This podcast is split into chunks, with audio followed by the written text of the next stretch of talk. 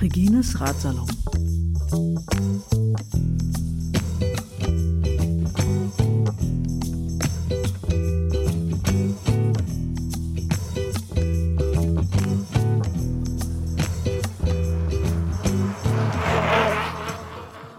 Als, ähm, als nächsten Punkt, als nächstes Thema braucht ihr eine Pause? Nee, ne?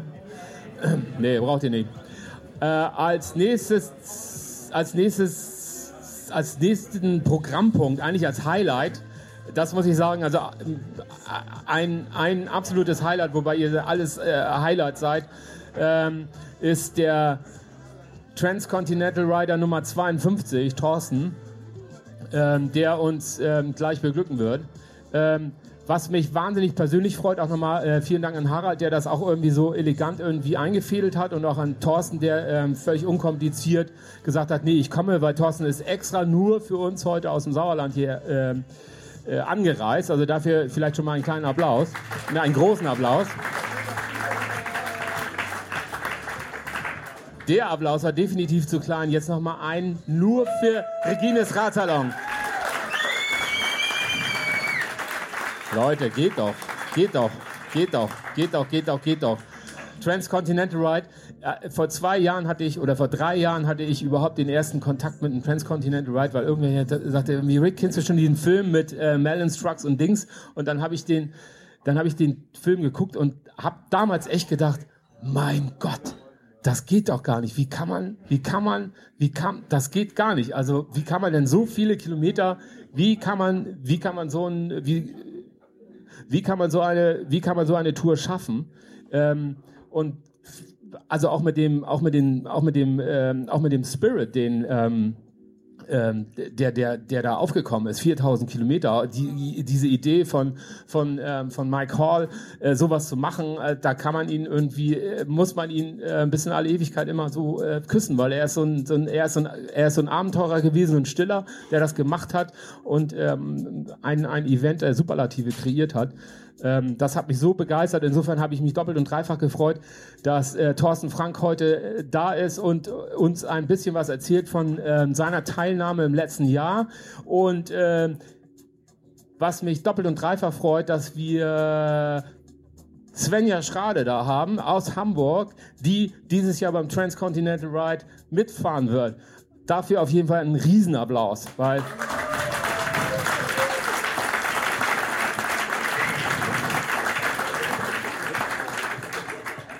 da äh, bin ich super gespannt und da werden wir, äh, werde ich äh, sicher am Computer sitzen und mal gucken, wo steckt Svenja.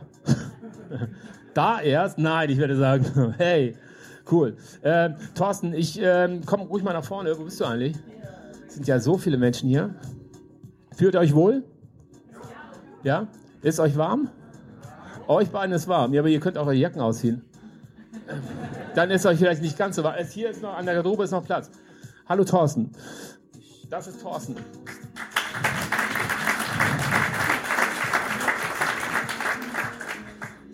Ähm, ich denke, Thorsten hat ganz viele Charts mitgebracht. Ich habe mich schon sehr gefreut. ähm, wenn, ihr am, äh, wenn wir dann nachher um 2 äh, Uhr äh, dann durch sind mit den Charts und ihr noch Fragen habt, fragt Thorsten gerne. Also ich hätte auch noch ähm, drei Millionen Fragen, aber ich halte mich jetzt erstmal zurück.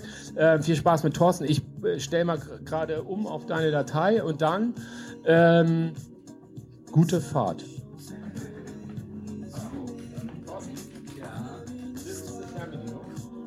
Rechts. Rechts vorne, links Schauen wir mal.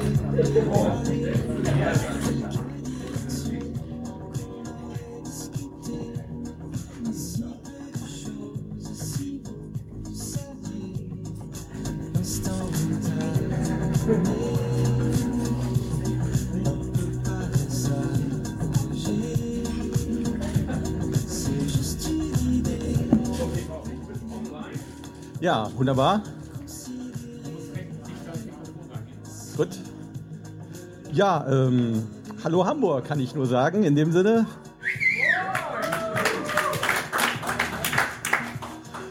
Ja, vielen Dank, dass äh, die Begeisterung so hoch war, dass man mich auch in den hohen Norden gelockt hat. Und äh, ich habe so ein bisschen überlegt und bin dann aber sehr, sehr gerne hier hochgefahren.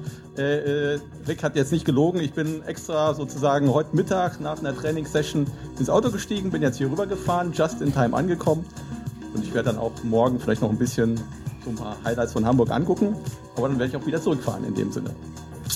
Also darf ich vielleicht mal so ein bisschen in die Runde fragen, wer von euch war denn vielleicht schon mal beim Transcontinental? Weil ich habe gelernt, diese Frage ist gar nicht so außergewöhnlich und man trifft doch den einen oder anderen, der schon mal sowas gefahren hat. Und es mag ja auch sein, dass jemand heute hier ist, der schon mal was damit zu tun gehabt hat. Nein? Gut, dann kann ich ja frei von der Leber weg erzählen in dem Sinne. ähm, ich muss dazu sagen, ich bin jetzt kein, äh, kein Mensch, der jetzt riesenlange Langstreckenerfahrung hat oder der sowas schon öfters mal gemacht hat und der jetzt zufälligerweise dann auch mal das x-te Transcontinental gefahren hat.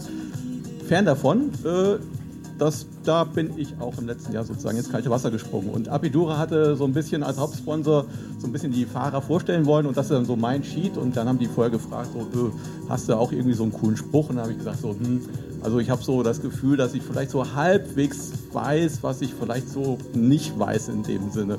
Und ich glaube, das äh, trifft es dann halt eben auch, weil das heutige Thema ist, einen Plan zu haben. Das sollte man dafür auch und das ist so die halb, das ist der, ist der halbe Spaß. Man kann da wunderbar planen, aber es hat ja noch keinen Plan gegeben, auch der auch den ersten Feindkontakt überlebt hat. Von daher möchte ich euch dazu jetzt ein bisschen was erzählen. Transcontinental Race äh, ist schon angeklungen und äh, viele Leute haben bestimmt schon mal was davon gehört. Sollte das nicht der Fall sein, was ist das überhaupt? Ähm, hier ist ein Sheet von Transcontinental Race Nummer 6. Im Grunde ist es ein ganz, ganz einfaches Rennformat. Die Zeit stoppt nie. Man startet in äh, Gerardsbergen, Belgien, jetzt schon seit drei Jahren sozusagen. Und das Ziel ist irgendwo in Europa. Bis dato war es äh, ein paar Mal Türkei. Letztes Jahr war es Griechenland. Zeit stoppt nie. Man muss drei Kontrollpunkte oder vier Kontrollpunkte besuchen. Und wer als erster in Griechenland ist, hat gewonnen. Also eigentlich ein recht einfaches Format. Letztes Jahr Transcontinental Nummer 5, also schon die fünfte Austragung in dem Sinne. Äh, ein Selbstversorgungsrennen, das heißt, man hat jetzt kein Team, wenn der hinter einem herfährt und einem pampert und einem Sachen rausreicht und vielleicht das Zeitfahrrad mal rausreicht und dann mal wieder das Bergrad rausreicht und so. Nein, alles das, was man braucht, muss man selber am Mann, am Rad dabei haben oder man kauft es sich so unterwegs. Das ist also Selbstversorger.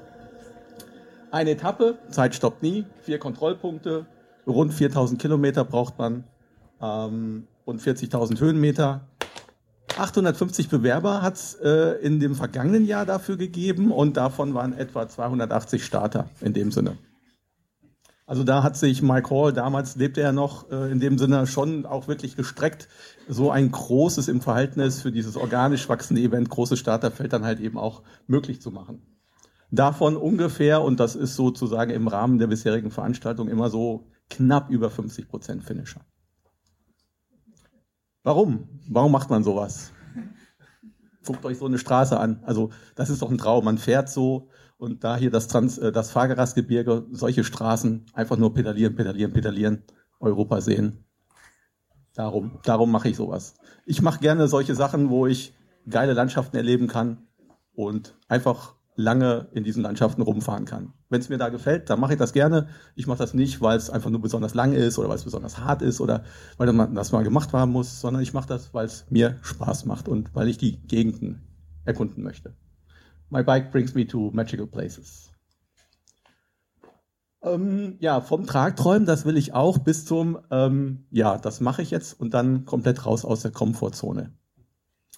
Wie fängt man da an? Wie wächst man da rein? Ja, man kennt, man hört man irgendwann mal was davon. Ähm, dann gibt es sowas wie Dot-Watching. Was ist denn das nun wieder? Jeder Teilnehmer kriegt einen Satellitentracker. So einen Spot-Satellitentracker. Und man kann also alle Teilnehmer anhand ihrer Position quer durch Europa verfolgen. Und das ist quasi so wie der, das, das, das Anfangen des kommerziellen Bike-Rennens. Damals mit Depeschen mitgeteilt, wo sind die Fahrer, wo halten sie sich gerade auf, quasi die Ursprungstour de France. Ähm, mit Bulletins und Telegramm und die Telegramme und Bulletins der heutigen Zeit sind die Social Media. Also die Fahrer sind mit ihren eigenen Instagram-Channels und mit kleinen Videos und so weiter sagen die, wie es denen geht und man verfolgt das dann halt eben auch alles und auch auf der Transcontinental äh, Race Webseite, wo dann auch Race Bulletins veröffentlicht werden. Man kann dem sozusagen folgen, sieht Videologs und stellt so das, man, man, man kommt so in das Faszinosum da hinein. Und das Faszinierende ist auch, das sind solche Dots quasi, die ganzen Teilnehmer. Und, und, wenn man sich das mal so anschaut, quasi, jeder muss ja seine Route selber finden. Es ist also keine vorgegebene Route. Die einzigen Punkte, wo jeder zusammentreffen muss, sind die Control Points. Es gibt vor jedem Control Point noch einen Parcours, der muss auch zwingend genau auf dieser Strecke befahren werden. Aber der Rest ist jedem selber überlassen. Manch einer sagt sich, Berge sind doof, ich fahre lieber durch die Rheinebene. Manch einer sagt sich, boah, Rheinebene viel zu lang, hier Luftlinie quer durch die Ardennen. Das war so mein Ansatz in dem Sinne. Und und dann guckt man sich das an und äh, das ist wie so, eine, so, wie so ein gaussisches Schachbrett, so eine gaussische Glockenkurve. Man sieht sich an, wie die, die, wie die Fahrer sozusagen da auseinanderströmen und dann wieder auf den Kontrollpunkten zusammenkommen. Und hinter jedem Punkt steckt so eine eigene Geschichte und das finde ich so faszinierend. Da wächst man so rein, das habe ich auch die Vorjahre so etwas verfolgt, im, im Jahr davor ganz intensiv und habe ich irgendwann gesagt, na, da melde ich mich jetzt an. Auch diese Videos quasi kann man sich alle anschauen. Also einfach nur mal nach Google nach Transcontinental und dann seht ihr das schon. Dann habe ich mich dafür beworben und dann habe ich da schon langsam angefangen, im Dezember 2016 rumzufahren. Und dann fuhr ich so durchs Hessenland und dann kam ich an diesem Restaurant Meteora vorbei. Und dann dachte ich, das ist ein Zeichen, ich kriege einen Startplatz in dem Sinne. Und äh, hat auch, äh, war auch von Erfolg gekrönt in dem Sinne. Ja, wie bereitet man sich vor? Äh, ich lese dann gerne, planen, da sind wir wieder beim Thema des heutigen Abends. Ausprobieren gehört dazu und viel trainieren in dem Sinne. Ähm, lesen für Inspiration, für Kitlisten. Also dann liest man die Blogs von verschiedenen Teilnehmern und äh, schaut, was hat für die funktioniert, äh, was haben die für Erfahrungen gemacht. Guckt sich sehr gern diese Kitlisten an. Da kriegt ihr auch gleich meine zu sehen. Das ist immer ein Highlight und das äh, verschlingt man dann in dem Sinne. Wenn ihr sowas vorhabt, und ich weiß, hier gibt es eine Person im Raum, die das vorhat in dem Sinne, die beste Seite, wo man sich das anschauen kann, ist bei weitem ist rightfar.info. Das ist der Chris White, der hat das schon zwei oder dreimal gemacht und teilgenommen. Und der hat so über die Jahre oder wenige Monate wirklich ein, eine Enzyklopädie des Ultracyclings quasi so aufgebaut und insbesondere auf das Transcontinental hin ausgerichtet, in dem Sinne, das, äh, das ist quasi so eine Art One-Stop-Shop, aber natürlich gibt es da noch viele, viele weitere schöne und gute Quellen. Ja, dann plant man, guckt sich im Europa an, wo, wo ist eigentlich meine Route, wo möchte ich langfahren, was heißt denn das, wenn ich da jetzt langfahre? Äh, darf ich da überhaupt mit dem Rad langfahren? Weil man darf ja nicht jede Strecke fahren. Äh, man, da wird auch drauf geschaut, ob jemand quasi über die Autobahn fährt, was äh, lebensgefährlich wäre. Es gab auch Strecken, die von der Rennorganisation extra auch blockiert waren. Und dann schaut dann tatsächlich jemand von den Volunteers drauf und schaut, hm, fährt da jemand auf verbotenen Pfaden? Und dann muss man sich natürlich im Vorfeld dann überlegen, möglichst gut planen. Heißt, umso weniger Umwege später vor Ort oder fluchen und so weiter und so fort. Ja, left oder left or right. Also einerseits schön glatt, aber vielleicht verflucht viele Autos oder rechts, aber dann für übles Kopfsteinpflaster für wer weiß wie viele Kilometer. Das hatte ich jetzt mal so per Google Street View, bin ich quasi schon im Voraus durch halb Europa gereist. Irgendwann habe ich damit aufgehört, weil ich gesagt habe, äh, ich will auch nicht alles im Vorfeld sehen, aber so ein bisschen gucken muss man da schon. Das ist mal eine alternative Art der Routendarstellung äh, von McDonald's über Spar, Esso, Tankstellen und so weiter. Das hat mich zu der Erkenntnis gebracht, dass irgendwann quasi so ab äh, Ungarn die McDonald's-Sicht in Europa schlagartig abnimmt und man in Rumänien quasi kaum eine Filiale da halt eben auch findet. Ich habe das so ein bisschen vorgeplant, mal zu gucken, was liegt denn so anhand meiner Strecke, entlang meiner Strecke, aber das war dann hinterher auch gar nicht nötig, weil man hat automatisch immer so ein Auge dafür, ah, Spar, Lidl, Penny gibt es in ganz Europa immer wieder gut genommen und da weiß man, was man findet, äh, hat immer wieder regionale Unterschiede, aber da fällt man dann in so einen Supermarkt ein, deckt sich ein und geht dann halt eben auch weiter. Also das findet man vor Ort dann super. Also so viel Vorausplanung muss man dann eigentlich auch gar nicht. Viele ausprobieren. In dem Fall Aerobars. Brauche ich jetzt überhaupt so komische Aerobars? Da guckt man sich, wie viel Prozent der Teilnehmer nehmen denn solche Aerobars und stellt dann fest, bei solchen Ultracycling-Rennen, ist da schon so gefühlte 80 bis 90 Prozent Abdeckung von solchen Aerobars. Und ich habe dann auch gesagt, so, hm, brauche ich die Dinger? Hat man erstmal Aufwand, muss man das aufs Rad schrauben, ist Gewicht und ach und ah, pff, passt das denn alles hin und her gelümse? Aber nee, das macht echt Sinn. Und da muss man sich aber im Vorfeld auch erstmal mit beschäftigen. Und welche überhaupt und wie passen die denn? Wie fährt, wie fährt man damit? Habe ich also diverse ausprobiert, habe mich da auch in aller Tiefe äh, ausgelassen. Wer mich kennt oder meinen Blog kennt, der weiß, der hat einiges zu lesen oder auch zu scrollen, je nachdem. Äh, also da könnt ihr quasi dann auch im Nachgang verfolgen, warum ich zu welcher Entscheidung dann halt eben gelangt bin. Viel trainieren, na klar, äh, solche Sachen sind Kopfsache schon richtig und wichtig in dem Sinne, aber man kann es sich natürlich auch künstlich schwer machen. Man kann also jetzt mit 1000 Trainingskilometern sicherlich so eine Sache starten, ob das so furchtbar schlau ist und ob das dann jetzt eine Willenssache ist und man sich da durch Europa prügelt und dann vielleicht doch tatsächlich irgendwann ankommt. Ja, mag sein, aber das wäre jetzt nicht mein Anspruch. Also man sollte schon eine gewisse Grundfitness haben und es schadet nichts, da auch dran weiterzuarbeiten in dem Sinne. Äh, ist ja auch ein Anspruch, ist ja im letzten Endes ein Rennen. Es heißt zwar, und diesen Ausdruck finde ich super von, von Paddle Ad und auch vom, vom Transcontinental, a race journey. Also eigentlich ist es quasi eine, eine, eine, eine Erlebnisreise, für jeden auch so ein bisschen so eine eigene Reise. Ich will jetzt nicht zu poetisch werden, aber wir haben ja heute den Titel Pedal, äh, Pedale und Poeten in dem Sinne. Ist schon eine gewisse Reise, wenn nicht so wirklich ins Ich, aber das ist schon eine außergewöhnliche Geschichte, so ein Rennen zu bestreiten in dem Sinne. Vor allen Dingen, wenn es das erste ist und man so mir nichts, dir nichts quer durch Europa fährt, durch Länder, die man normalerweise für sein Urlaubsziel nicht auswählen würde. Also das ist schon eine ganz tolle Sache und die Erlebnisse möchte ich da nicht missen. Aber da ist ja auch noch das Wörtchen Race dabei. Also mit gutem Training kommt man da sicherlich auch besser und schneller durch Europa. Und deswegen ähm, ist Training schon wichtig. Man muss es nicht übertreiben, aber ich hatte durchaus auch schon 8.500 Kilometer bis zum Start dann in den Beinen. Aber dies sei vorausgeschickt, also ich hatte jetzt keine 500 Kilometer En-Block-Reise dabei und äh, ich hatte im Vorfeld eigentlich auch nur wirklich zwei, in meinem gesamten Rennradfahrerleben oder Radfahrerleben nur zwei Fahrten länger als 300 Kilometer am Stück sozusagen. Und die hatte ich eigentlich auch beide im letzten Jahr gemacht. Also es war Mallorca 312, das war eine coole Woche. Und das war nochmal so ein 303 Kilometer Soloritt zum Austesten in dem Sinne. Das geht also. Rad, auch immer ganz toll, wenn man so, eine, so ein Event startet und plant, dann natürlich auch mit dem neuen Rad weil man hat ja so viele Räder, aber irgendwas ist ja immer. Äh, bei dem Rad, ach, das ist, nee, da ist die Sattelstütze proprietär und wenn die mal rutscht und ich irgendwo in Europa eine neue Sattelstütze brauche, nee. Oder, ah, mein Canyon hat ja so ein geiles Aero-Cockpit, aber da kriege ich jetzt keine, keine, keine Tri-Bars drauf. Und äh, man hätte ja jetzt das Lenk, den Wechsel, Lenker wechseln können, aber nee, das ist ja, nee, das kann ja jeder. Also neues Rad her. Ähm, und das habe ich dann sozusagen gewählt. Ähm, habe ich überlegt, ja, Carbon habe ich ja schon. Titan wäre mal was Feines. Habe mir dann Titanrad ausgewählt und was wichtig ist, es sollte eine Endurance-Geometrie haben, es sollte eine gewisse Reifenfreiheit haben, damit man da ein bisschen was reinkriegt, in meinem Fall dann 32 mm. Ich fand auch natürlich klarlich wichtig, äh, ein Sattel, bequem muss er sein, er muss passen. Äh, er sollte auch für die Aufliegerpositionen tauglich sein, das ist schon mal ganz gut. Aerobars, schon äh, des Öfteren erwähnt, Elektronische Schaltung äh, habe ich schon seit zwei Rädern sozusagen davor und ich möchte sie nicht mehr missen.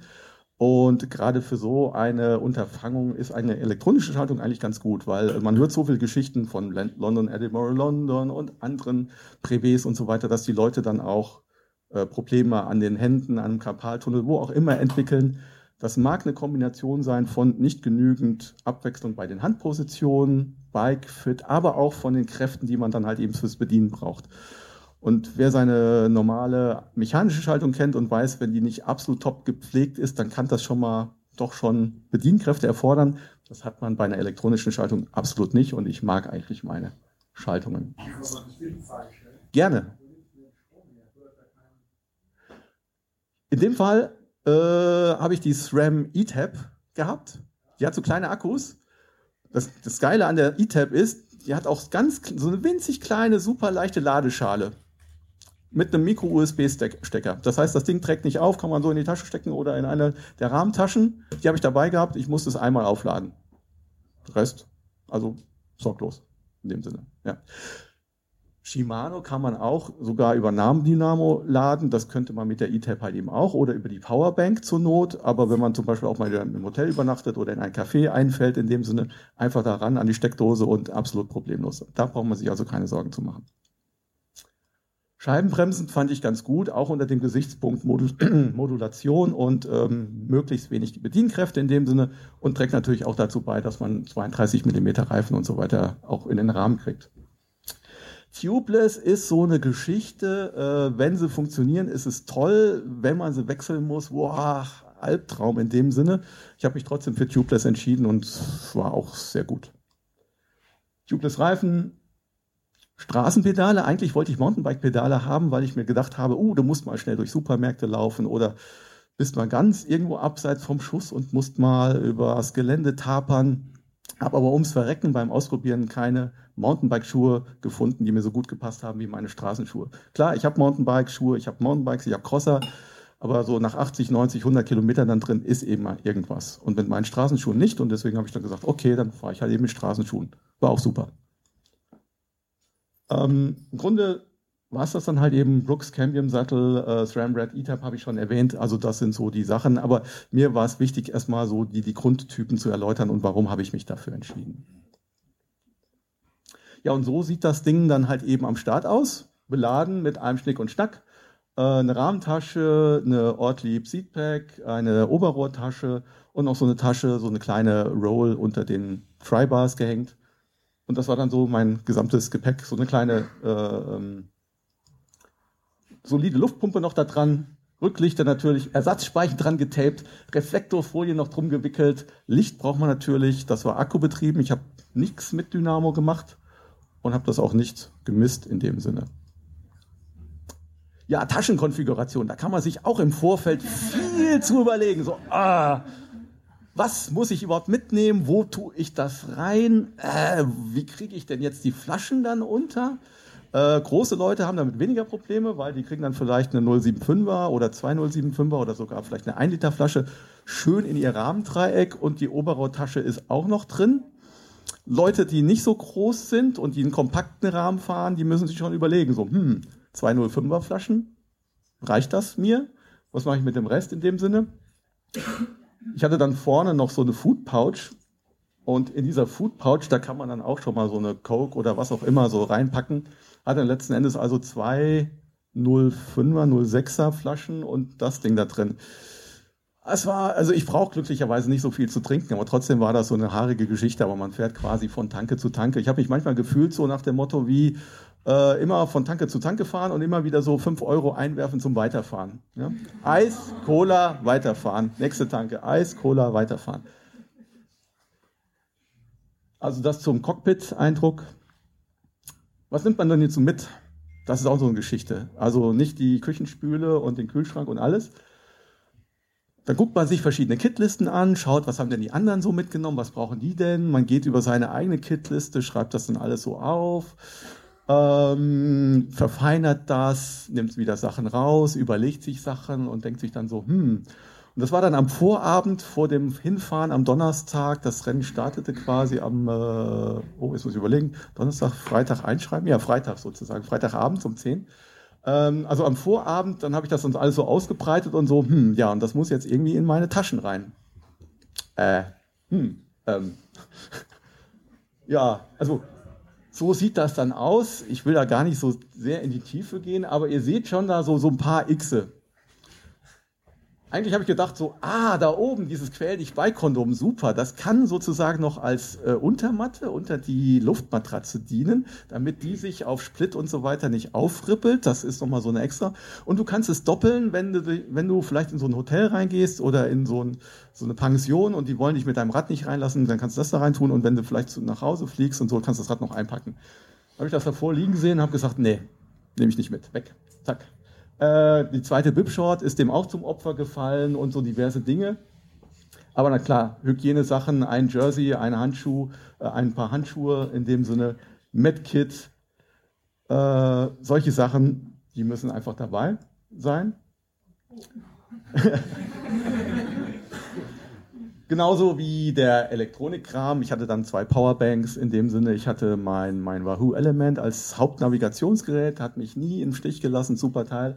Trotzdem, für den Fall der Fälle, Redundanz ist dann schon wichtig, gerade bei so einer immens wichtigen Funktion wie Navigation hatte ich noch so einen Garmin Edge 1000 dabei, den brauchte ich glücklicherweise nie auspacken, aber ich hatte ihn halt eben, zwei Powerbanks, meine Kamera, ohne meine äh, Kamera gehe ich nie aus dem Haus in dem Sinne und schon gar nicht quer durch Europa. Ähm, solche Geschichten, die hatte ich halt eben dabei.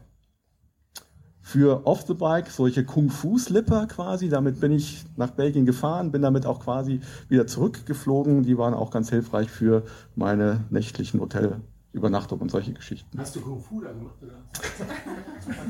Ich habe Schuhe gesucht, die möglichst flexibel sind, die möglichst leicht sind und das war so, was ich so bei, beim Rumgoogeln und so weiter gefunden habe. Die sind gar nicht so schlecht ich wollte halt eben nicht so mit, mit, mit, mit Sandaletten und so weiter, wie es dann auch einige Leute, wie man das so sieht, äh, da rumkommen. Das war von mittelwarm bis ein paar Gewitter bis einfach nur scheiße warm. Klimazone, nicht kalt, das ist das Schöne, äh, äh, fern von kalt.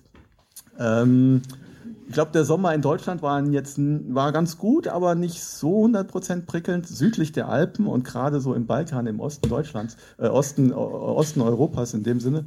Ähm, also quasi in, seit, seit äh, Österreich in dem Sinne war es einfach nur richtig, richtig heiß.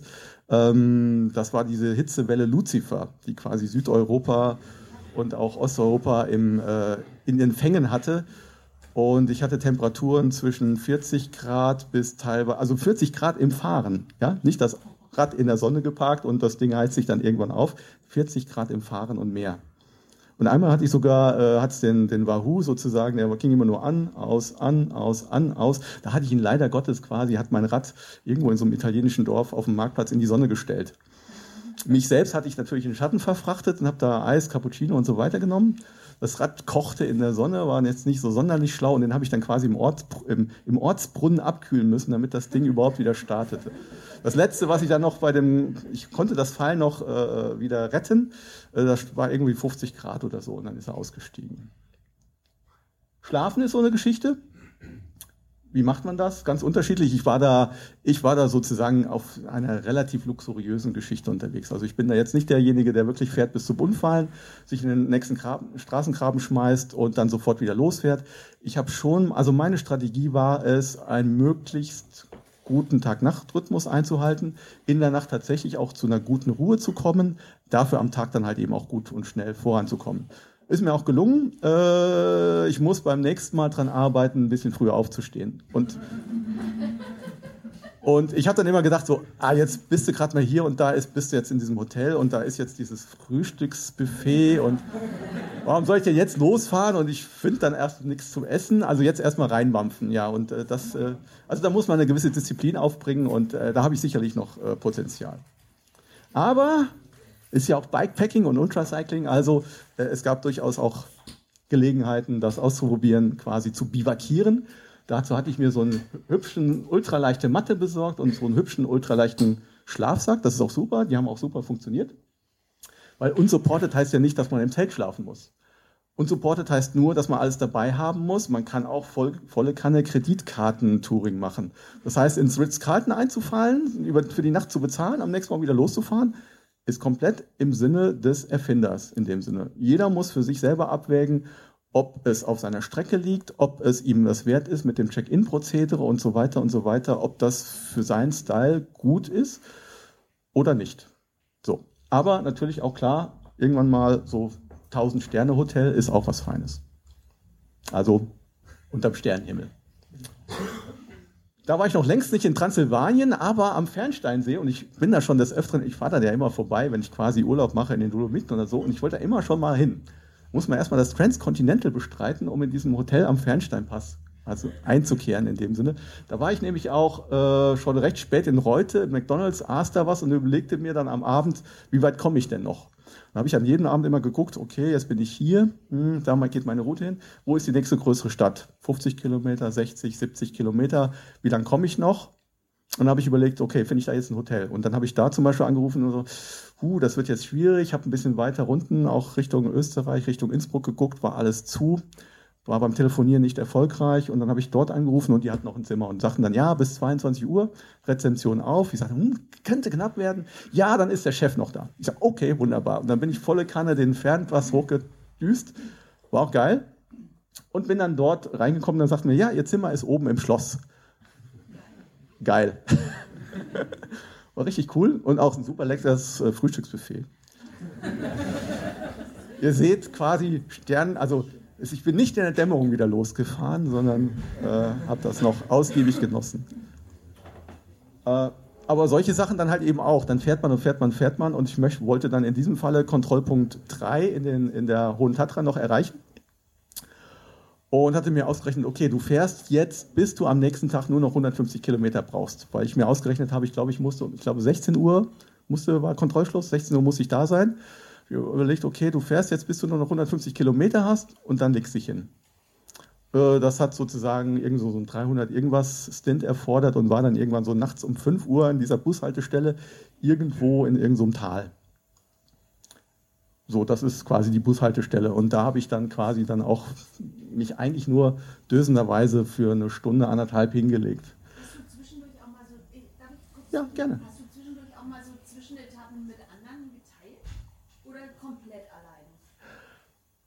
Unsupported heißt in dem Falle auch, es gibt zwei Wertungen, Solo und Paare.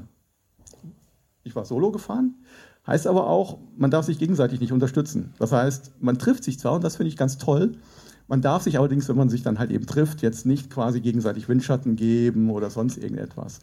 Und wenn man jetzt ganz hardcore in die Philosophie reingeht, dann kann man es sogar so weit tun, ist das auch gegenseitige Unterstützung, wenn man sich gegenseitig an irgendeinem so endlosen Anstieg Mut zuspricht in dem Sinne. Aber soweit sehe ich das nicht und soweit muss man es auch nicht kommen lassen. Natürlich hat man, genau, also jetzt schon wieder vergessen. Oh, nein, nein, so ist es ja nicht, sondern also wirklich alles ganz, ganz toll, ganz kollegial und man trifft sich dann unweigerlich. Das finde ich so toll. Man sieht irgendwo so goldene Bögen, denkt sich so, oh ja, hier ist Magenkrummel, ich fahre da raus. Was sieht man da vor? Zwei Bikepacking-Räder. Denkt man sich, hm, das sind sie bestimmt und dann sieht man ja auch schon die typischen Kappen oder die typischen Klufte und man weiß dann schon auch, ah, das ist jemand und dann spricht man zusammen und das, das finde ich das Tolle. Also man fährt quer durch Europa solo, irgendwo mitten in der Pampa und trifft sich dann am Kontrollpunkt wieder oder sonst irgendwas man macht dann auch so, so Leapfrogging quasi. Also ich habe dann schön die Nacht vielleicht ausgiebig geschlafen, gut ausgeruht, gucke dann morgens so auf den Tracker und sehe, ah, hier Kollege X oder Kollegin Y ist schon wieder so und so viel raus. Die kriege ich heute. Und irgendwann so um, weiß ich nicht, 14 Uhr oder so, ah, da vorne, was ist denn das? Was blinkt denn da? Und dann so, ach, und dann, ach, das ist sie und so weiter. Und dann äh, kommt man hinten so, sagt so, hallo, und na, wie geht's dir? Wie fühlst du dich? Äh, müde. so, Och, ich nicht. und äh, ja, das, also man trifft sich unterwegs schon und das finde ich das Faszinierende daran. In dem Sinne, ja. Ähm, kann ich zum Übernachten auch mal noch ähm, eine Frage, gab es irgendwie Stellen, wo du vielleicht hättest übernachten wollen, dann aber doch lieber weitergefahren bist, weil das vielleicht ein bisschen sich nicht so safe angefühlt hat? Ja, ich wollte mal, äh, ich, ich, dachte mal so irgendwo in, äh, in Ungarn, da fuhr ich so eine Straße lang und dachte auch so, hm, wann kommt denn jetzt die nächste Gelegenheit? Sah dann so ein Schild Pension. Dachte, hm, okay. Das war aber eine ziemlich einsame Strecke und dann ging da nochmal so ein Stich sozusagen so rechts ab. Ich linste da so runter und dann sah ich dann so eine Silhouette ähm, und das sah mir jetzt nicht nach einem Pony aus, aber das war auch nicht viel kleiner. Aber ich hatte so vermutet, das könnte ein Hund sein. Super. Dämmerung, Dämmerung fing schon an und äh, ich glaube, es war kein Golden Retriever. und äh, da dachte ich so, nee, da fährst du wieder weiter. Das war lustigerweise auch der einzige Abend, wo ich dann nicht was im Voraus so gebucht hatte. Sonst gucke ich dann immer so, halt dann irgendwann so um 18 Uhr an, zack, hrs.com oder äh, ähm, booking.com funktioniert in ganz Europa. Toll was würden wir ohne die Technologie machen? Und guck dann so, ah, 50 Kilometer, hm, hm, hm, da, äh, das ist die Stadt, guckst du mal, was Booking.com so anzubieten hat und find dann irgendwas, buch das dann vor. und fahre dann hin und weiß schon, bin dann, ich brauche dann so eine gewisse Seelenentspanntheit und bin dann da losgefahren und weiß, ah, kommst dann irgendwann um 9 Uhr an, aber du weißt schon, wo du dein Haupt betten kannst. An dem einen Abend, wo ich es mal nicht gemacht habe, da fährt man so hin und guckt sich, ah, das könnte ein Hotel sein, hm, zu. Und das könnte eine Pension sein. Äh, nee, das ist aber, irgendwie sieht das nicht nach Pension aus. Also äh, das klappte eigentlich ganz gut mit den modernen Hilfsmitteln sozusagen der Technik. Also in, im tiefsten Bulgarien, tiefsten Rumänien, wunderbar. Darf ich noch eins äh, anschließen, äh, punkto Sicherheit? Wie war so das Geschlechterverhältnis? Wie viele Frauen sind da mitgefahren? Viele, wenige? Vergleichsweise viele. Äh, da wische mich jetzt auf den kalten Fuß. Ich könnte jetzt nicht die genauen Teilnehmerzahlen sagen. Aber es gibt so ein ganz tolles Gruppenbild, auch von allen weiblichen Teilnehmern. Und das ist irgendwie so dreireich und so eine halbe Fassade lang in dem Sinne. Ja, also das ist schon toll. Ja. 10 Prozent? Mhm. ja. Also ich bin da auch den, den, den, den Fernpass hochgetigert und fuhr dann auf so zwei Damen auf und, und er hielt mich mit denen und dann frug ich, und wo wollt ihr noch hin? Ja, die eine wollte noch nach Innsbruck. Ich so, äh. also äh, Tough Ladies kann ich da nur sagen, Tough Ladies in dem Sinne. Nein, äh, ich komme nur immer wieder auf den Knopf. Äh, manchmal hält man dann auch so an und das sind dann so die, die nicht gloriosen Ergebnisse, weil dann stellt man fest, so, oh, trocken gefahren, muss man nachschmieren. Also jetzt nicht die Kette. In dem Sinne, das ist das obere Bild rechts. Weil wer viel schmiert, der gut fährt. So heißt das doch. Also das war meine erste Nacht, die hatte ich auch quasi voll ausgekundschaftet. Das ist ein Schulhof mit so einer überdachten Gelegenheit. Da war ich ganz stolz, dass ich ihn im Vorfeld gefunden habe und dachte, ah, fährst du los um 10 Uhr, weil das war der Start, und dann so irgendwann so um zwei oder drei bist du da. Dann kannst du da ein paar Stunden pennen und kannst morgens losfahren und bist in deinem gewünschten Tag-Nacht-Rhythmus. Hat super geklappt, war auch geil, aber das war das erste und einzige Mal, wo ich auch mein gesamtes Schlafequipment so gebraucht habe. Irgendwann in Kempten habe ich den ganzen Kram nach Hause geschickt, weil ich auch so Ärger mit meiner Tasche hinten hatte.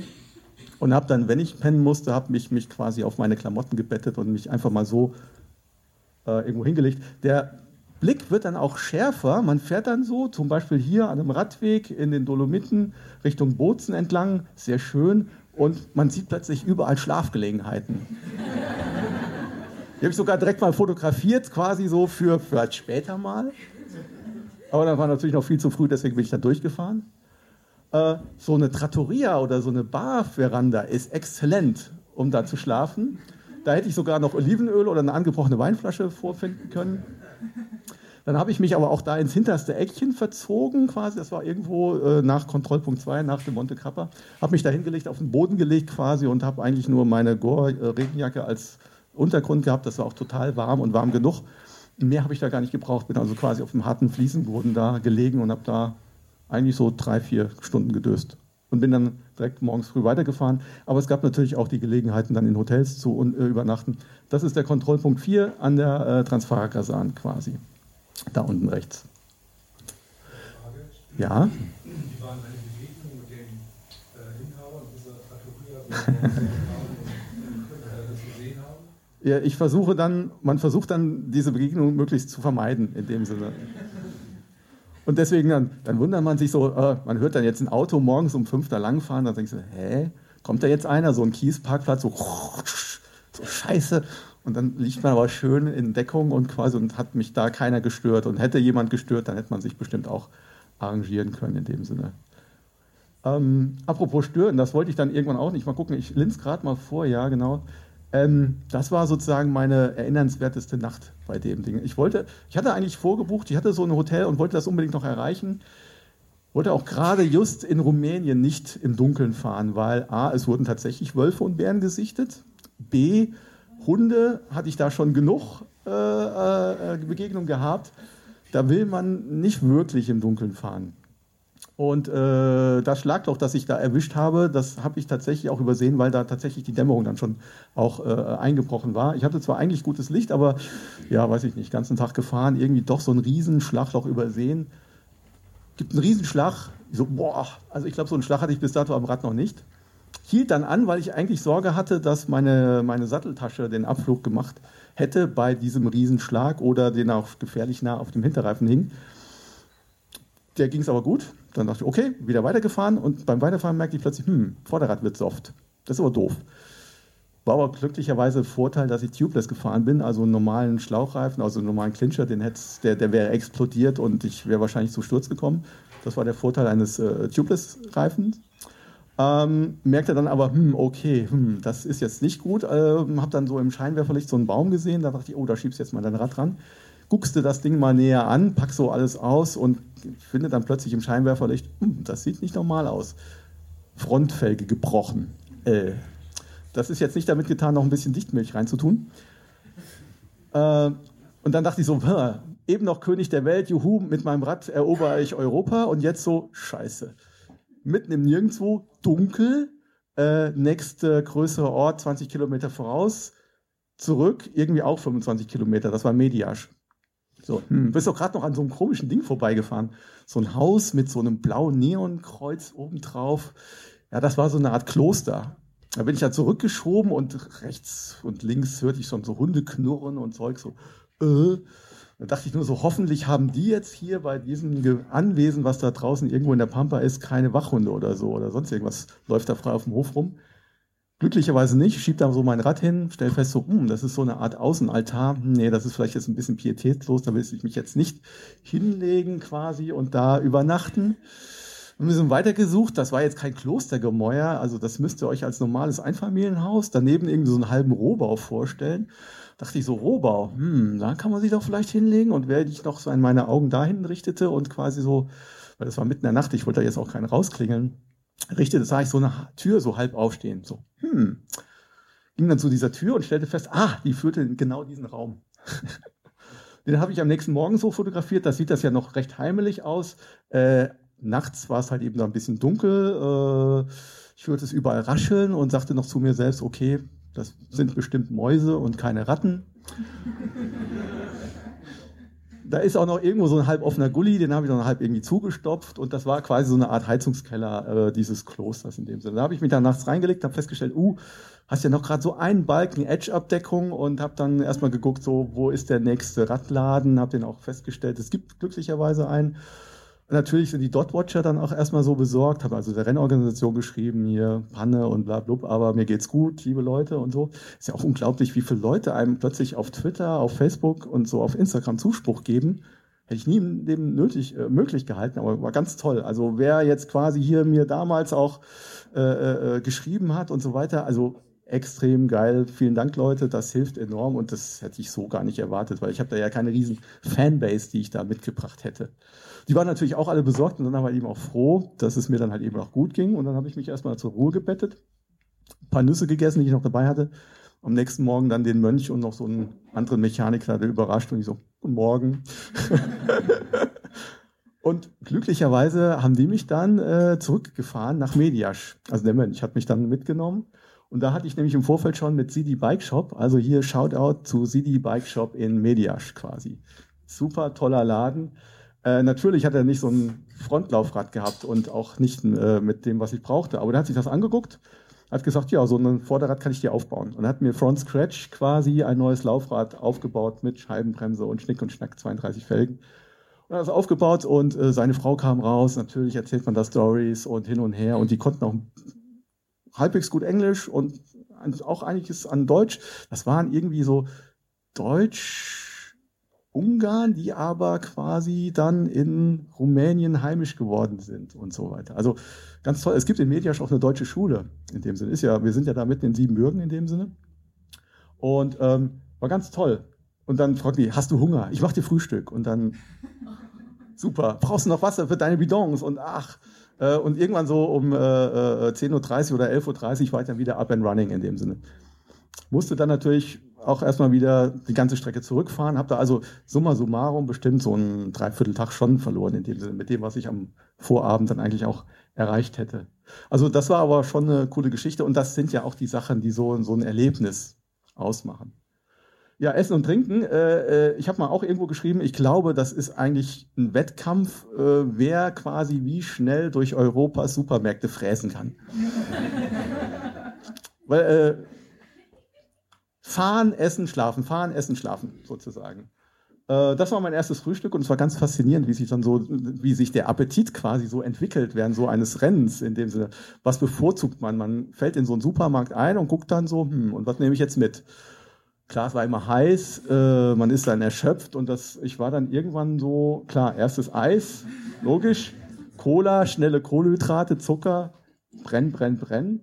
Aber dann war ich sehr schnell bei solchen Geschichten wie äh, äh lässt sich gut trinken, äh, Smoothie, Joghurtmäßig, äh, frisches Obst, immer eine Schorle oder äh, Fanta in dem Sinne und viel Eis. Viel, viel Eis quasi. äh, man hat auch, ich, komischerweise, ich habe zwar auch mal bei McDonalds was gegessen, in dem Sinne äh, zwei, drei, vier Mal, aber ähm, meistens waren doch schon so die zuckerhaltigen, äh, cremigen, einfach breit konsistenten Dinger, die man sich dann so, so äh, also die ich mir persönlich reingepfiffen habe. Fueled by Ice Cream. Äh, habe festgestellt, dass Gewitter abwarten nur bedingt sinnvoll sein kann, weil ich dachte mir so, hm, bei Gewitter über einen Gebirgspass fahren, Semmering ist jetzt kein Gebirgspass per se, aber es wäre schon doof, wenn man da über das Ding drüber fährt, wenn es gerade anfängt, links und rechts neben einen äh, zu blitzen in dem Sinne. Das wollte ich jetzt nicht unbedingt machen. Da dachte ich mir, hm, hältst mal an und wenn du schon in Österreich bist, dann isst du auch mal so ein Wiener Schnitzel. Dann erzählt man Stories mit dem Ober, weil man der einzige Gast um diese Uhrzeit ist, der einem auch fragt, was hast du da, was hast du da für ein Rad, wo kommst du gerade her?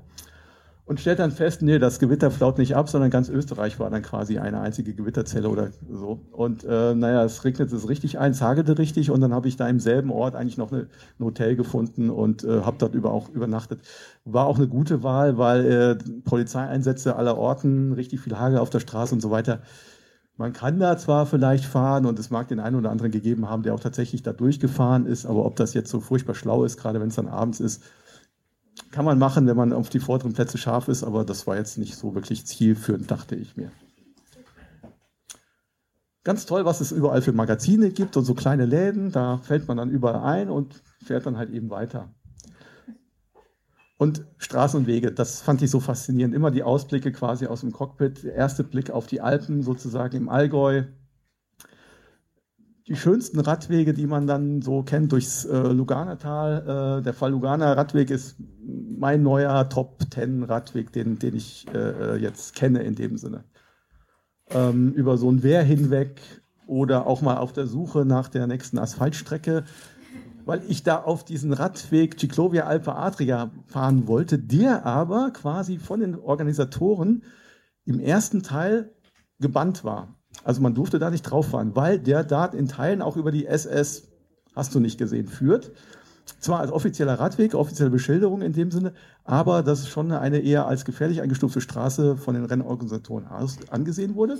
Deswegen durfte man da nicht drüber fahren. Es gibt auch eine Ost- oder eine Westseite, auf der anderen Flussseite, die aber sehr, sehr gravelig ist und richtig hartes äh, Untergrund hat. Und die wollte ich auch nicht fahren. Ich habe im Vorfeld so ein bisschen geplant, also wenn du darüber fährst und hier und da und, und da, dann schaffst du es, komplett auf der südlichen Seite zu bleiben und schön auf Asphalt zu sein. Und das ist mir auch fast gelungen.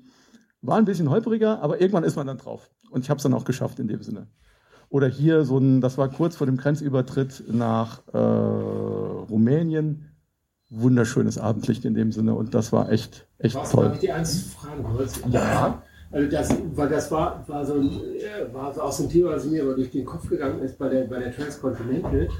Wenn du da also fährst und fährst und fährst und dann so richtig schön im Arsch bist und dann kommst du auf so ein Streckenstück Gravel, was absolut nicht geplant war. Ja. Ähm, wie ist da so dein, so, dann stehst du da so, flippst du da aus, schreist du da rum, sitzt du da irgendwie oder, äh, weil ich meine, das ist ja schon elementar. Du, du bist ja immer an der Grenze und, und dann stehst du da und äh, weißt irgendwie, das könnte jetzt wirklich the pain in the ass und steh, was machst du da? Bist du da cool? Ja.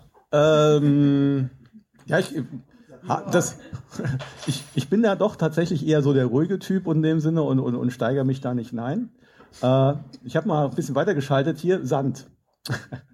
Ging aber gut, war glücklicherweise auch nicht allzu lang. Ich habe jetzt nicht geflucht, aber ich habe schon, und das habe ich jetzt aber nicht mitgebracht, ich habe schon so ein, so Flunsch gezogen und auch so ein Selfie mit Flunsch und so äh, gemacht, aber ich bin da nicht ausgeflippt Also in dem Sinne.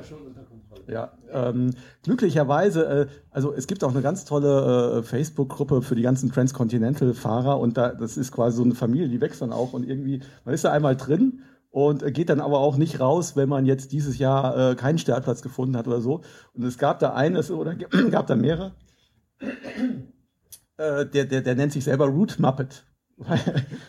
weil er quasi das mit dem Routen finden und Plan äh, und, und, und Umwege nicht so äh, gibt. Und es gibt dann natürlich immer welche solche Highlights. Ein Jahr davor gab es jemanden, der ist quasi nachts im Dunkeln komplett über den Berg gestiefelt, also wirklich ohne Pfad, ganz ohne Pfad. Äh, ich muss sagen, meine Vorausplanung hat sich bewährt. Das hat auch weitestgehend gut funktioniert. Natürlich kann man das durch ganz Europa nicht erwarten. Es gab auch drei Punkte gerade in äh, Slowenien da fährt man so und dann plötzlich sein, hm, ich bin doch auf meiner Route, aber jetzt plötzlich hier so, nee, da darfst du gar nicht fahren, weil du wirst jetzt auf eine Autobahn gelangen. Hä? Geht nicht. Also was anderes finden. Dann on the fly andere Route finden. Und dann ärgert man sich schon, weil da guckt man so auf die Karte und denkt sich, es gibt keine andere Route, jetzt muss ich extra wirklich so und so viele Kilometer Umweg fahren, aber das hat sich bei mir doch glücklicherweise sehr in Grenzen gehalten in dem Sinne. Es gab des Öfteren mal Strecken, wo man verflucht hat, wo ich Scheiße geschrien habe. Tatsächlich dann auch mal. Ja klar. Aber weniger, aber weniger, weil, weil ich mich jetzt verfahren hatte, sondern weil es, ich, ich habe teilweise Kopfschmerzen gekriegt und äh, äh weil es so gerüttelt hat. Und so Gravelstrecken in dem Sinne. Äh, gab aber auch keinen Tag, wo ich dann nicht irgendwie so ein Liedchen vor mich hingetrellert habe oder so. Also von Himmel ja auch sicherlich schon mal so ein bisschen gedämpfte Stimmung, ist sicherlich alles dabei. Richtig geflucht habe ich eigentlich nur über die rumänischen Autofahrer. Also äh, das ist der schlimmste Ort in ganz Europa, was Autofahrer angeht. Äh, das war auch äh, in Rumänien und äh, ja, alles quasi Single Trail. Irgendwann war der Single Trail auch weg. Und dann war ich dann quasi so eine Indiana Jones Brücke, die war echt cool. Aber äh, ich habe jetzt heute auf das Filmchen verzichtet. Die hat gekriegst und gekrackst und äh, das sind so Baumatten da links und rechts und da auf der Mitte fehlte dann auch mal so ein Ding und das war wirklich so. Äh, also ich bin dann abgestiegen und drüber getapert, habe mit der einen Hand die Kamera gehalten, um das zu filmen, wo ich da drüber ging, mit der anderen das Rad geführt und dann so, so drüber balanciert quasi. Und äh, eigentlich bin ich ein bisschen enttäuscht über das Video, weil das ist mir relativ gut gelungen. Das sieht gar nicht so schlimm aus. Das ist der Fluss Alt. Und äh, hinter diesem Fluss Alt begann dann kurze Zeit später dann auch der, der, der längste Parcours äh, zum Kontrollpunkt 4, also über die Transfagarasan. Ich habe noch ein paar Impressionen mitgebracht in dem Sinne. Das ist nämlich der Ciclovia Alpe Adria Radweg. Ich kämpfe mich da so durch und dann bin ich dann doch noch so ein bisschen auf die Straße gemusst, aber halb über den Seitenstreifen.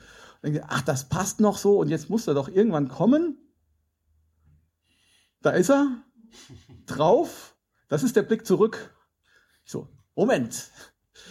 Äh, wo ist denn da der Beginn? Weil das Ding ist fuschneu und äh, habe so im Verrecken keine Beschilderung gefunden und auch im Vorfeld nicht planen können und finden können, wo das Ding denn anfängt. Aber in der anderen Richtung war es super und da der Ciclovia Alpe Adria ist doch wirklich auch ein sehr, sehr angenehmer Radweg zu fahren in dem Sinne. Das ist die äh, Registrierung am Start im äh, Jugendzentrum in Gerardsbergen. Da ist dann also Riesenhoscher und mit aufgerufen an alle Stationen, äh, das zu machen. Dann gibt's hinterher noch ein Briefing. Das hält, also ich war quasi den gesamten, von mittags 12 Uhr bis äh, um 19 Uhr war ich mehr oder weniger un ununterbrochen da.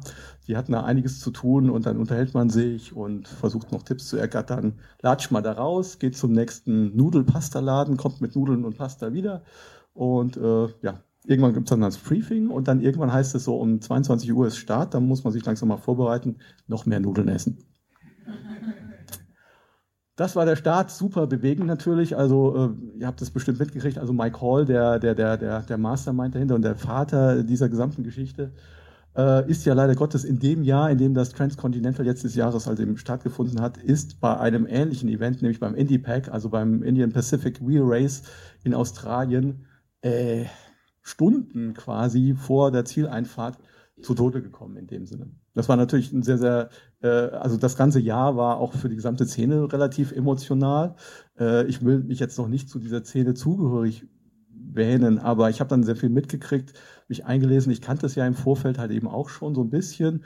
Und wer denn dieser Mike Hall dann halt eben war, das kam dann auch erst so bei den Briefings, wo die auch Videos von ihm eingespielt haben, wo er nochmal berichtet, was ist der Spirit des Races und so weiter, worauf kommt es an.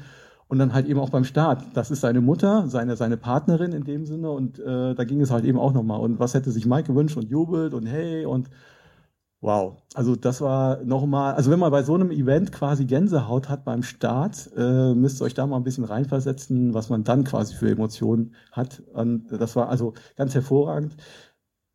Dann geht's los. Man wird einmal kurz so eine Runde durch die Stadt geführt, hinterm Pacecar mehr oder weniger. Und dann äh, haben die Leute währenddessen alle Fackeln gekriegt und die stehen dann alle mit Fackeln quasi an der Kappelmur. Und dann fährt man im Dunkeln entlang der Fackeln äh, die Kappelmur hoch.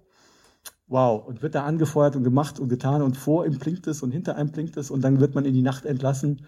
Und man hat immer noch, ja, stundenlang quasi so ein, so, ein, so ein Blinken vor einem, also die ganzen Leute, bis sich das langsam abebbt. Dann biegen hier mal eine Gruppe ab, dann biegen da mal ein paar ab und dann irgendwann ist man ganz allein. Und dann denkt, denkt man sich so, ah, okay, jetzt bist du allein. Jetzt startet dein Transcontinental Race. Das hat ein paar Ampeln angehalten und dann kam von links wieder ein paar. Aber dann, das braucht erstmal so eine gewisse Weile und dann, dann findet man sozusagen da rein. Das war ganz hervorragend in dem Sinne. Ja, ich fotografiere dann halt eben auch gerne mein Rad an allen möglichen Stellen. Äh, das war mal so ein Platzregen kurz für Kontrollpunkt 1 äh, vor Schloss Liechtenstein in dem Sinne. Und das war der epische Moment, den muss ich natürlich in aller Breite und natürlich in Schwarz-Weiß festhalten. Äh, der erste Stempel auf meiner Privé-Karte in dem Sinne. Guard it with your life, hat Juliana gesagt. Habe ich auch gemacht vor Hunden und allem möglichen Zeugs. Wunderschöne Radwege, gerade in Italien in dem Sinne. Ach, herrlich. Also das ist, das ist mein Revier in dem Sinne oder halt eben auch gerne noch steiler nach oben. Hoch zum Monte Grappa, hier sieht man da oben schon äh, das Oratorium und äh, die, die, die Gipfelanlagen in dem Sinne. Man sieht aber auch schon sozusagen die Wolken, die da hochziehen und ich bin die ganze Zeit da hochgetigert und dachte nur so, oh Gott, hoffentlich zieht sich da nicht zu, du bist die ganze Zeit hochgefahren und du stehst da oben dann quasi in den Wolken und frierst und hast keine Sicht und so weiter. Das war aber fern davon. Da kam dann auch so ein Radfahrer wieder nach unten, habe ich mal ein Bild gemacht. Und oben war es die genialste Lichtsituation, die ich eigentlich so fast im ganzen Fotografenleben kennengelernt habe. Abendlicht, die Sonne so dadurch ange, äh, die, die, die Wolken durch die Sonne so ein bisschen angesiedelt und dann auch natürlich dieses Denkmal der, der im äh, Weltkrieg gefallenen Soldaten dort oben. Ganz faszinierend. Hab da auch ein paar nette italienische Damen kennengelernt. Die hatten die köstlichsten Kekse und Früchte, die man sich nur vorstellen kann. Man kommt da sozusagen fährt quasi von der italienischen Tiefebene den ganzen Monte Grappa da hoch, ist ausgetrocknet, ausgedörrt und so weiter. Und äh, das war super. Das war äh, das Refugio da oben. Das war quasi Kontrollpunkt oben 1, also der Endpunkt des, des Parcours. Also Kontrollpunkt war unten, aber das war der Endpunkt des, des Parcours. Und das war einfach nur eigentlich eine der genialsten Stimmungen sozusagen des ganzen Transcontinental. Hier einige der Damen samt Hund, aber das. Ja, genau. Also, wenn ich nur solche Hunde, wenn mir nur solche Hunde begegnet wären, wäre es ganz toll gewesen. In Österreich Alpenflüsse, äh, in Rumänien Städte, schöne Abendlichter, äh, Rumänien Straßen, relativ pittoresk.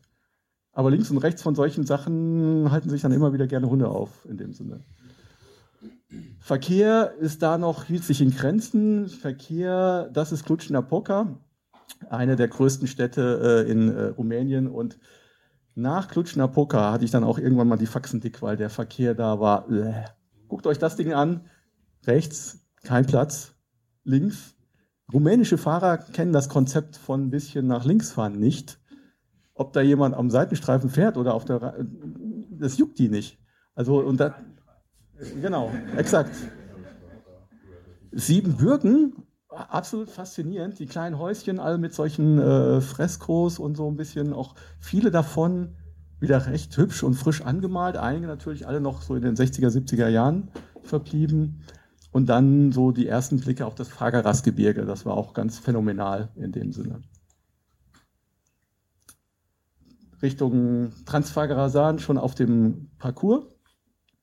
So ein paar Galerien gibt es dann faszinierend. Man blickt dann quasi über die gesamte pannonische Tiefebene, weil das, äh, das Fageras-Gebirge ist quasi der südliche Karpatenbogen und man blickt da wirklich endlos. Also sowas habe ich mitten in Europa bis dato auch noch nicht erleben dürfen. Ganz faszinierende Blicke dort. Natürlich muss man sein Rad an so einem Kilometerstein fotografieren, ist ja klar. Oben, das ist quasi, also die, die, die, die Transparagasan ist mehr oder weniger das Stilfzer Joch Rumäniens in dem Sinne. Also, wo es am Stilfzer Joch Würstelstände gibt, gibt es da Umstände mit gebratenen Maiskolben und anderen Sachen. Da kann man lokale, lokalen Honig und weiß der Geier alles kaufen. Da gibt es also einiges. Und dann auf der anderen Seite habe ich dann so ein paar Wolken erwartet und dann der Blick äh, Richtung Süden. Aber da brauchte ich glücklicherweise nur runterzurollen, um dann den Kontrollpunkt 4 zu erreichen in dem Sinne. Und das ist dann äh, der Vidra Ruh-Stausee, der ist auch noch immer noch Bestandteil des, des Parcours über den Kontrollpunkt 4. Das ist die südliche Seite der Transfagasan. Ja, und äh, jetzt muss ich es dann halt eben auch ausbreiten. Äh, leider Gottes habe ich dann äh, Meteora nicht erreichen können. Ich hatte, wie gesagt, mein, meine Panne mit dem kaputten Rad, das hat mich zurückgeworfen. Dann äh, hätte ich durchaus, ich bin zwar gut vorangekommen, wie ich das, wie ich fand. Ähm, da muss ich aber auch noch dran arbeiten. Dann hatte ich leider in Rumänien irgendwann, und das hat furchtbar viele dieses Jahr erwischt, gerade im südlichen Rumänien hat es viele Leute mit Magen-Darm und so weiter rausgekegelt. Mich dann auch. Also ich hatte dann irgendwann mal, stellte fest, juhu, endlich Bulgarien. Die Leute fahren wieder normal auf den Straßen. Das ist unglaublich. Das war ein Unterschied wie Tag und Nacht. Und dann merkte ich aber so, Hitze ermattet, lehnte an so einer Tankstelle, kannte ich normalerweise gar nicht von mir. Klar, Hitze und so weiter. Saugt einem die Watt aus den Pedalen, aber dass ich so ermattet da saß und dann irgendwie gar nicht mehr weiter wusste, tatsächlich sogar auch mal den Helm abgenommen hatte, das war neu für mich. Das fand ich schon komisch. Ich hatte es auch ein bisschen mit den Waden, weil da war schon der siebte Hundesprint irgendwie so vorbei und das ist dann nicht nur einer, sondern es sind dann gleich so fünf, sechs, sieben, acht. Ähm, und klar, logisch, äh, du sagst es, also anhalten, Rad zwischen sich bringen, weil die sind eigentlich nur auf Radfahrer fixiert, also Fußgänger oder so ich meine, ich würde da jetzt auch nicht meine Hand für ins Feuer legen, quasi. Das, aber die springen, das kennt man hier in Deutschland ja auch. Also die, das, auf, auf Radfahrer sind die irgendwie scharf. Wenn da einer normal steht oder spazieren geht, nicht so. Aber fahr mal mit 50 so, also du bist ja quasi in der Aufliegerposition, es ist, äh, es ist eben, du fährst da so ganz locker mit 30, 40. Jetzt kommt von hinten, von links ein Hund an dich rangesprintet und bellt oder so ein ganzes Rudel kommt da an. Da hältst du nicht an und denkst dir, nee, da gibst du Gas, da gibst du richtig Gas. Und das kann schon mal so ein bisschen reißen Hast in du dem Sinne. echt, also das heißt bei so einem Rudel, ja, ich will es mir gar nicht vorstellen, aber äh, da hast du dann also echt äh, Gas gegeben, oder wie? Ja, ja, ja. Also ich habe auch mal einen, einen Hund habe ich mal richtig niedergeschrien und der hat dann auch Schwanz eingezogen, ist weg. In dem Sinne, aber ähm, die, die Reaktion, die, die initiale Reaktion ist bei mir immer, immer so, oh, Adrenalinschub. In dem Sinne. Und glücklicherweise war es auch nie an der Anstiegsstelle, so dass ich da immer, immer gute Karten hatte. Es In dem gab Sinne. ja, ähm, gut, da kommen ja noch 50 Charts, glaube ich. Aber, äh, Nein, nein, nein, nein, nein, nein, nein, nein, nein. Ähm, es gab ja zu Anfangszeiten mit den Hunden, das fand ich klasse, ähm, das war so in den 20er Jahren, glaube ich, oder 1910, gab es Schreckschusspistolen für Radfahrer. Nur, ähm, also zur Hundeabwehr. Ja, das äh, sollte man vielleicht dann ähm, auch wieder Also ähm, im Vorfeld guckt man und über man, ich habe mich dann auch selber am Tag der Registrierung noch mit jemandem unterhalten, kam aus Österreich und der sagte, hm, also ich habe im letzten Jahr mal so Hundeleckerli gekauft und habe die mir so in die, in die, ja, so in die Tasche gesteckt. Zwei Sorten. Ja, aber ich habe dann, ich war tatsächlich in, äh, in, äh, in Poprad, also nach der Hohen Tatra, äh, mal im Tesco-Supermarkt und äh, habe neben anderen Clams für mich zum Essen auch noch so ein Stück so Hundesnacks gekauft. Die hatte ich dann auch immer dabei. Und irgendwann habe ich dann gedacht, so, also die fisselst du eh nicht daraus, versuch die irgendwie mal hinzuschmeißen, weil äh, machst du in dieser Situation eh nicht, bis du da rankommst und so weiter. Und ich wollte die jetzt auch nicht offen reinmachen, ich wollte ja kein lebender Köder sein in dem Sinne. Dann guckt man im Vorfeld, ja, was gibt's denn da? Es gibt solche Hundeabwehr, solche Hundeabwehrsirenen, Ultraschalldinger. Da guckt man, ob die jetzt wirksam sind oder nicht und äh, irgendwie so 50-50 oder die, die, der Konsensus ist dann schon eher so, nee, ist nicht wirksam. Oder wenn wirksam, dann nur für junge Hunde und nicht schwerhörige Hunde und vielleicht für... Dann, dann, dann überlegt man, hm, was gibt's noch? Pfefferspray, aber ihr müsst euch nur mal die europäischen Regularien anschauen, in welchen Ländern das legal ist und ob ihr es überhaupt mitnehmen dürft und so weiter. Und wo soll man das so schnell rauskriegen? Äh, meine geheime, äh, meine geheime Träume sind dann immer solche Messeraufsätze auf den Narben wie bei Ben Hur. Aber das darf jetzt kein Hundeliebhaber hören. Äh, nee, aber also der Effekt ist tatsächlich so, ihr, ihr, habt nichts dabei. Ein Trick soll sein, man, man, man, wenn man tatsächlich mal zum Anhalten kommt und die kommen trotzdem noch auf einen zu, sich zu bücken, als ob man einen Stein aufnimmt. Da sind die, da sind die drauf getriggert, glaube ich, weil die in Rumänien wahrscheinlich ständig Steine um die Ohren kriegen. Und äh, das ist so eine Sache. Aber wie gesagt, haltet erstmal in diesem Impulsmoment an, wenn ihr eh mit 30 fährt.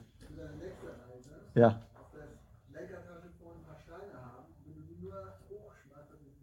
Echt? Was es hier gibt. Ja, ja, ja, ja. Ja, also äh, ich muss sagen, ich bin da. Wackersteine, Pflastersteine. Und immer wieder frisch in dem Sinne, genau. Da gibt es auch bestimmt auch was von Lightweight. Ja, ja, ja, ja. Genau. Ja, äh, das hat mich so ein bisschen an der Wade malträtiert und ähm, naja, dann beim nächsten Stop ging es mir noch schlechter. Da habe ich mir sogar nur Wasser gekauft. Man kriegt in ganz Bulgarien und äh, Rumänien kaum Mineralwasser. Da kriegt man nur stilles Wasser. Ist jetzt nicht so mein, mein, mein Favorite in dem Sinne. Und äh, dann saß ich da vor meiner 1,5 Liter Wasserflasche stilles Wasser und habe eigentlich kaum einen Schluck getrunken und merkte plötzlich, ups, ich muss wohin. Bin dann auf die Toilette des, der Tankstelle, die glücklicherweise noch nicht war hier bei uns, so erstmal mit Schlüssel und Holen und weiße Geier Pfand hinterlegen, sondern die war offen. Und da war ich eine sehr lange Weile und habe dann von dort aus quasi das Hotel in der nächsten Stadt, die glücklicherweise auch nur so irgendwie 10 Kilometer, Vratza hieß sie, in Bulgarien, entfernt war. Habe dann irgendwann die Kraft gesammelt, mich wieder aufs Rad zu steigen, äh, aufs Rad gestiegen, drei Meter gerollt, mich nach links übergeben, okay, so alles sauber gehalten und bin dann quasi nach Vratza reingerollt und habe mich dann dort, erstmal habe ich so ein Hotel gesucht, habe mich da hingelegt, habe gefragt, so hier, was habt ihr für ein Zimmer? Ja, nur noch hier so die Königssuite frei. Okay, das war so für 60 Euro. Hm, kann man machen. Am nächsten Morgen ging es mir leider immer noch nicht wirklich gut, so dass ich entschieden habe, so, hm, nee, brauchst jetzt hier, also bleib noch, bleib noch einen Tag. Musste dann aber auch ehrlicherweise gegenüber mir selbst eingestehen, hm, also wenn du jetzt noch nach Meteora fährst, sind zwar nur noch 600 Kilometer, von Meteora kommt man aber auch nicht weiter direkt weiter. Man muss also entweder nach Thessaloniki oder nach Athen oder vielleicht mit der Fähre und irgendwie. Und äh, natürlich, ich hatte schon halbwegs auskömmlich Urlaub eingeplant, aber ich musste dann doch irgendwann wieder im Büro sein und hatte auch schon meine Puffertage aus. Ende vom Lied war, ich habe dann entschieden, nee, also äh, dann reist du jetzt alle möglichen Termine und das ist es jetzt auch nicht wert. Ich bedauere es zwar so auch immer noch, also mit einem lachenden, weinenden Auge blicke ich da zurück, habe mich dann aber in diesem Hotel dann immer noch im geschwächten Zustand schweren Herzens dazu entschieden, okay, jetzt hier Scratch. Äh, sagt den Rennorganisatoren, also ich steige aus, bin also einer, der fast mit am weitesten gekommen bin, weil wenn man erstmal so weit ist, fährt man es normalerweise auch zu Ende. Hätte ich auch machen können, hätte ich noch Zeit gehabt in dem Sinne. Also ich bin dann auch quasi so auf einem Bein, äh, ich habe das dann genannt, The Scenic Road to Sofia. Habe dann geschaut, jetzt bin ich in Bulgarien, wie komme ich jetzt wieder nach Hause? Hm, nächste Möglichkeit, Flughafen Sofia. Bin also nach Sofia gefahren, war eine super schöne Route, echt toll. Und waren auch nochmal 160 Kilometer und habe dann das noch, diese, diese Kathedrale dort gefunden im schönen Abendlicht. Dachte ich, oh, machst noch ein bisschen Sightseeing. Ähm, und bin dann von Sofia quasi dann auch wieder nach Hause geflogen in dem Sinne. Habe dann also knapp 3400, 3400 Kilometer so gefahren. Das ist auch mein Abschluss. Habe euch noch ein paar Statistiken mitgebracht. Ah ja, 3396 Kilometer bis Sofia, äh, quer durch Europa in dem Sinne. 30.000 Höhenmeter waren es.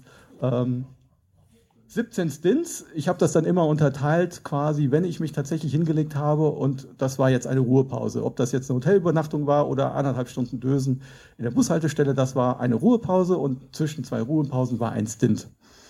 Und im Durchschnitt waren es dann halt eben jetzt vergleichsweise harmlose 200 Kilometer pro Tag. Die haben mich allerdings durch elf Länder geführt. Äh, ich fotografiere gerne, sagte ich glaube ich schon. 1400 Fotos habe ich gemacht.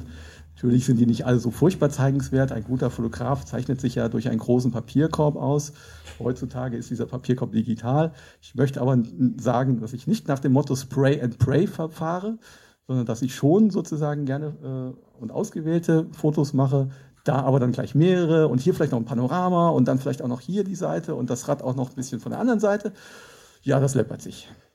Anfangs habe ich gar nicht so viel gemacht und dann am letzten Tag Scenic Road zu Sofia, dann sind alle Dämme gebrochen, dann habe ich dann fotografiert ohne Ende. Vier Biwaks, 13 Hotelnächte, sieben Hundesprints, zwei ungeplante Umwege, das ist, glaube ich, ein super Wert. Eine zerstörte Vorderradfelge, ein beschädigter Seatpack, weil ich da mit diesem Aufhängemechanismus und seiner Stabilität nicht so zufrieden war, sprich mit der internen Struktur dieser Tasche. Die knickt gerne mal ab und bei einem Mal ist sie so weit abgeknickt, dass sie Kontakt auf das Hinterrad bekommen hat und bin froh, dass ich da nicht zum Sturz gekommen bin. Aber die halt Das Ortlieb-Ding, ne? das Ortlieb-Ding habe ich mich auch lang und breit drüber ausgelassen. Ich habe allerdings Ortlieb versprochen, ich werde auch noch, äh, die haben im Rahmen der Eurobike eine äh, leichte Verbesserung an diesem Modell vorgenommen. Sie legen jetzt einen zusätzlichen Spannriemen bei, den soll man noch über den Rücken führen können, um damit noch quasi das Bürzelchen extra zu verspannen. Nun, wer jetzt Ingenieur ist und weiß, dass man mit so einem Seil das wird, es wird einem, also ich bin skeptisch, aber ich habe versprochen, ich werde es ausprobieren. Werde ich auch tun. Steht aber noch aus, ich hatte ja leider diverse Verletzungspausen. Eine angeschlagene Wade, insgesamt anderthalb Tage Krankheitsausfälle, aber unzählig tolle Eindrücke in dem Sinne. Und damit vielen Dank.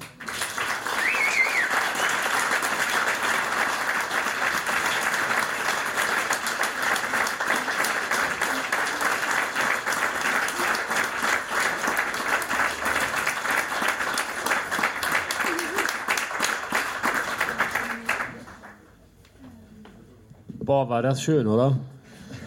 Ähm, ich habe, ähm, auch wenn es ein bisschen länger war, aber ich fand das einfach, war eine, war eine tolle Reise, auch mit, äh, auch mit Thorsten zusammen. Wahnsinn, so wahnsinnig viele Kilometer. Aber was mir eben noch durch den Kopf geschossen ist, was mir auch öfter durch den Kopf schießt, ist dieses Thema mit dem Fotografieren. Ähm, denn wenn man so lange Touren macht, dann ist man ja auch irgendwann äh, so ziemlich im Eimer. Und dann, an mir geht das dann so, dass ich, ich müsste jetzt eigentlich auch mal ein Foto machen. Irgendwie, das ist so schön hier, aber ich fühle mich so, oh, so, ja, okay. Und dann kommen da so Fotos raus. Und das muss ich sagen, bei, bei Thorsten echt, also das nochmal doppelter Respekt. Also so viele Kilometer zu fahren und dann noch zu sagen, ach, jetzt fotografiert das nochmal so und dann nochmal so und dann mal so, wo ich, glaube ich, schon lange irgendwie gesessen hätte und irgendwie nur vor mich hingeguckt hätte. Ähm, das war echt großes Kompliment. Super. Vielen, vielen, vielen, vielen Dank. Super. Habt ihr noch, ähm, habt ihr noch äh, äh, ein paar Fragen an äh, Thorsten? Ja, meine Frage wäre, man sieht es ja auch da, dein Blick ist so ein bisschen, der geht ja schon fast nach innen.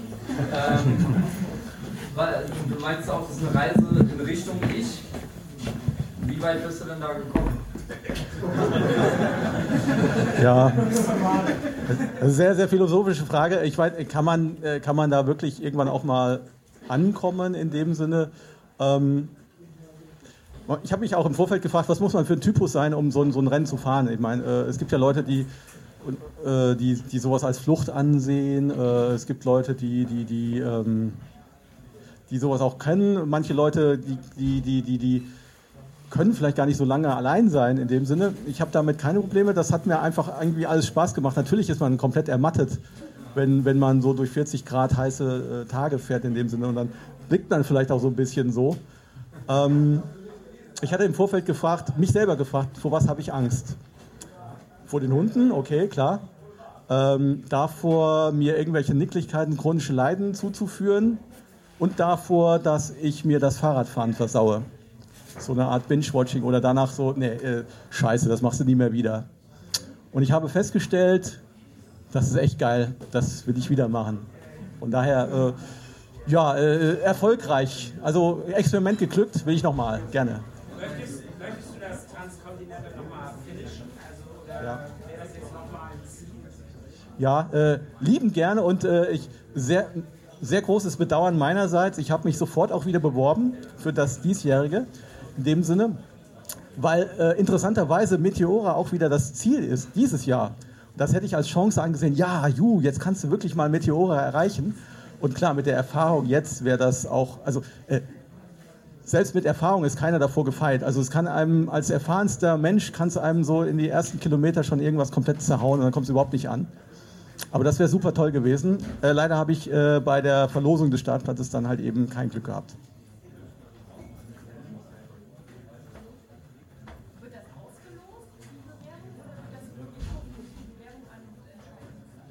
Ähm, ich glaube, es gibt kaum ein oder kein, kein Event, wo man sich so viel Gedanken und gemacht hat und Mühe gemacht hat, wie denn die Startplätze allokiert werden.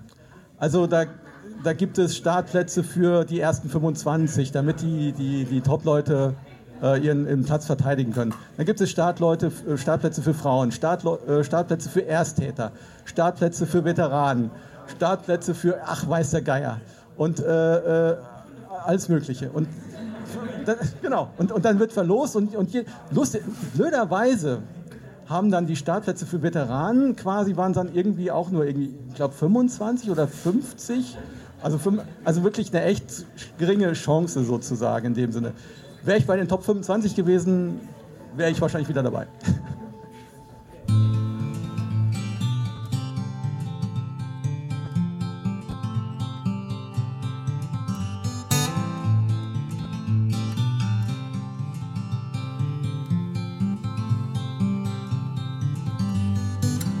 Maybe you're tired of the waves that come and knock you off your feet. I'd long to see you on a day when you won't drown. The constant dragging and deceit, your hands been tied and there to greet a life that's bounded to a world that keeps on taking every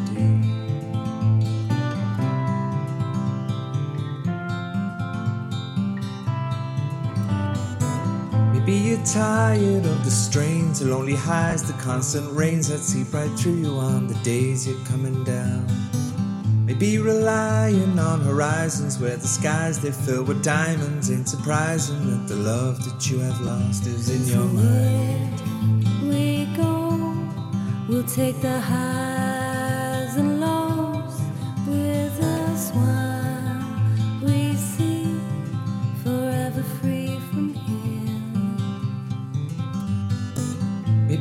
tired of the waves that come and knock you off your feet. I'd long to see you on a day when you won't drown. Maybe the answer lies beneath these scattered words. They flood our streets, and now the lights without the power flicker on into the night.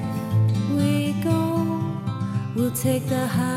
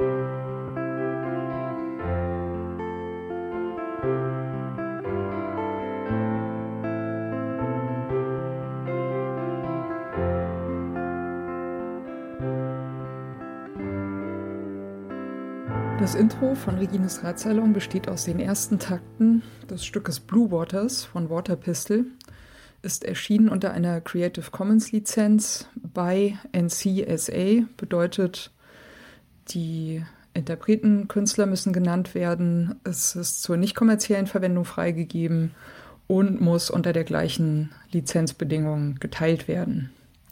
Hineingemischt in diese ersten Takte ist ein ähm, Sample, Das heißt Bicycle Passing von Bescu ist aus dem Free Sound Archive. Und zum guten Schluss haben wir am Ende noch ein Stück, das heißt Horizons, ist von der Gruppe Train Room und ist auch unter Creative Commons Lizenz erschienen äh, mit der Bedingung bei, also die Interpreten, Künstler müssen genannt werden. Der Radsalon selbst steht auch unter einer Creative Commons Lizenz und zwar in dem Fall eine bei NC ND Lizenz bedeutet bei der Künstler Interpret muss genannt werden. NC Non-Commercial, also ist zur nicht kommerziellen Benutzung freigegeben. Und ND No Derivatives, sprich es ist nicht erlaubt, äh, Stücke daraus herauszuschneiden und in anderen Zusammenhängen äh, weiterzuverwenden.